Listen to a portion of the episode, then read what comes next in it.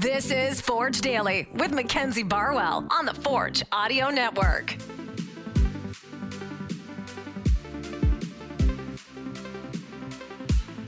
Forge fans, welcome back to another episode. Today is July 12th, 2023. I'm your host, Mackenzie Barwell, here to give you all things Forge FC. In today's episode, I sat down with Alex Achinioti for another player spotlight. We talked about his professional experience prior to the CPL and then some of the differences that he's noticed now playing in North America, coming from Sweden. So let's get right into our chat post practice. Okay, Alex, that's what I'll start with. How was practice this morning? You just said that your dad has come down to visit. That's fun. Oh, yeah, no, it was good. Um, it was a good practice. It was hot out there. I expected it to not be as warm. I thought it was going to be a bit more overcast and stuff today, but it was, it was a good session. Both my mom and dad are in town for a week. They arrived Monday, so till Monday, so they're here for the game. Nice. Okay, so I'm going to rewind a little bit because I want to talk about your experiences before you came to Canada. I know that you started your professional career in Sweden in 2014. Yeah. Yeah. What do you think that experience did for you? Can you talk a little bit about how influential it was for you and how it kind of set you up for success coming into the CPL?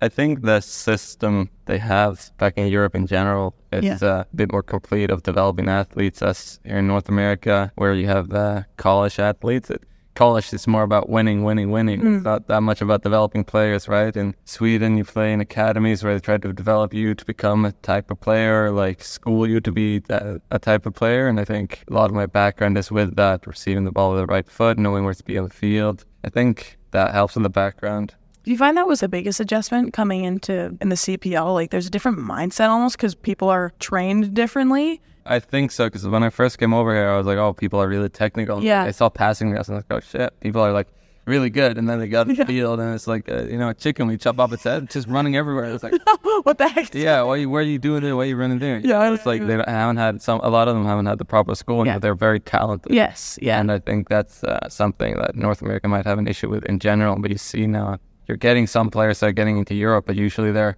very physically Mm-hmm. strong, fast. So it's it's a different kind of football. Yeah, that's interesting. And also, you have the relegation, right? It does a lot to you when you play a game and you know the whole town is counting on you. The whole club is counting on you because if you do not win this game, you go down one league, you'll lose millions of like dollars and Mm-hmm.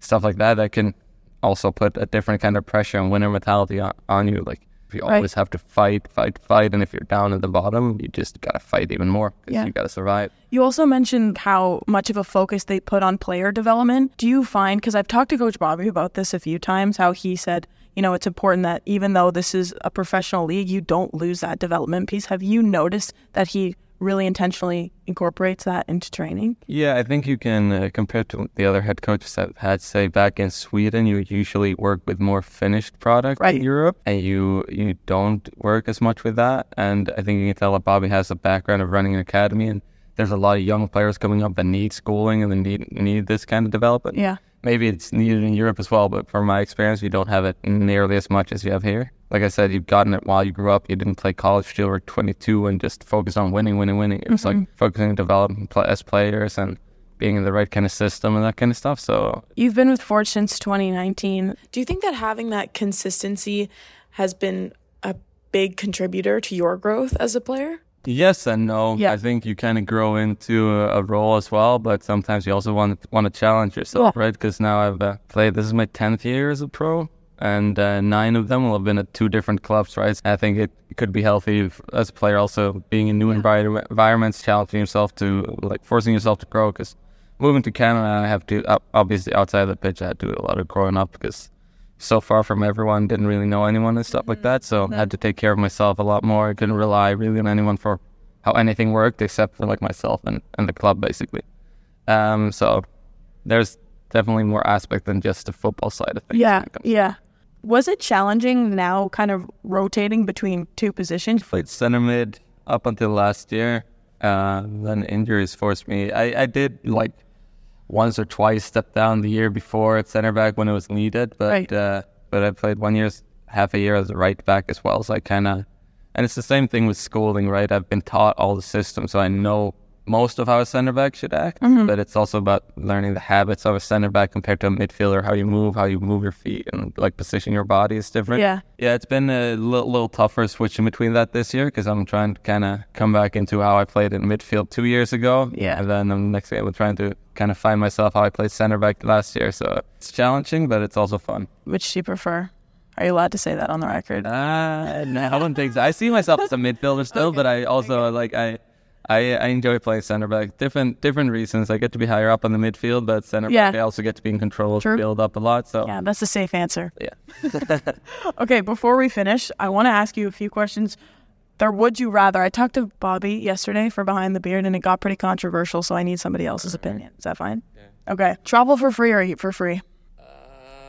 Eat for free, I think. Yes. Okay. Yeah, Thank yeah. you. Why? Please elaborate. Well, like, I think I, I love traveling either way, but I think eating, yeah, and it's like one of the of the pleasures. Like in life, I feel like it's very pleasurable. If you travel somewhere and you can eat for free, then it's like, you know, fine. Yeah. Because you can travel to a super super expensive place and then you can eat quality Right. free. So yeah, I think eat for free. Thank you. Thank you. I'm guessing Bobby said travel. for free. Yes. Yes. And I almost fought him, but I was trying to keep it professional.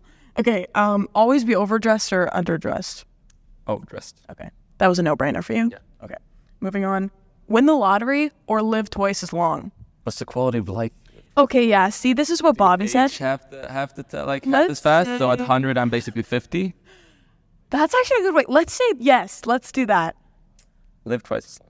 Really? Yeah, happiness doesn't have to do anything with money. Okay. At least. No, that's totally fair. But the people around you are Okay, so the people around me aren't like. So it's not like in general. Not everyone ages like half speed. Oh, that makes it tougher. Yeah. There's a couple different facets to this question. I apologize for that. Man.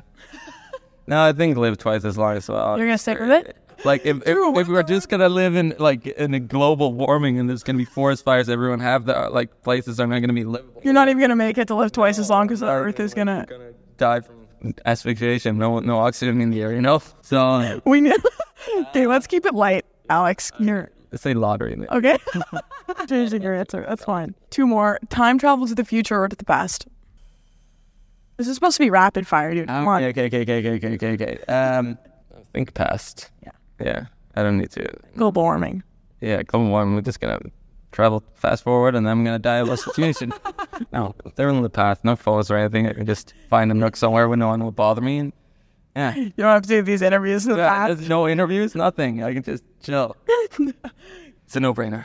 Okay, that's it. That's it. Thank you. That was a that was a long one. Yeah. All right, that will wrap up today's episode and my conversation with Alex. A friendly reminder that Behind the Beard is out now, both on Spotify and YouTube. So if you want to watch the full version of the Would You Rather between Bobby and I, I highly recommend that you do because I was I was laughing while editing it. It's a funny one. Thank you so much for listening, and I will check back in tomorrow. This has been Forge Daily with Mackenzie Barwell. If you like what you heard, please like, follow, subscribe, comment, and share.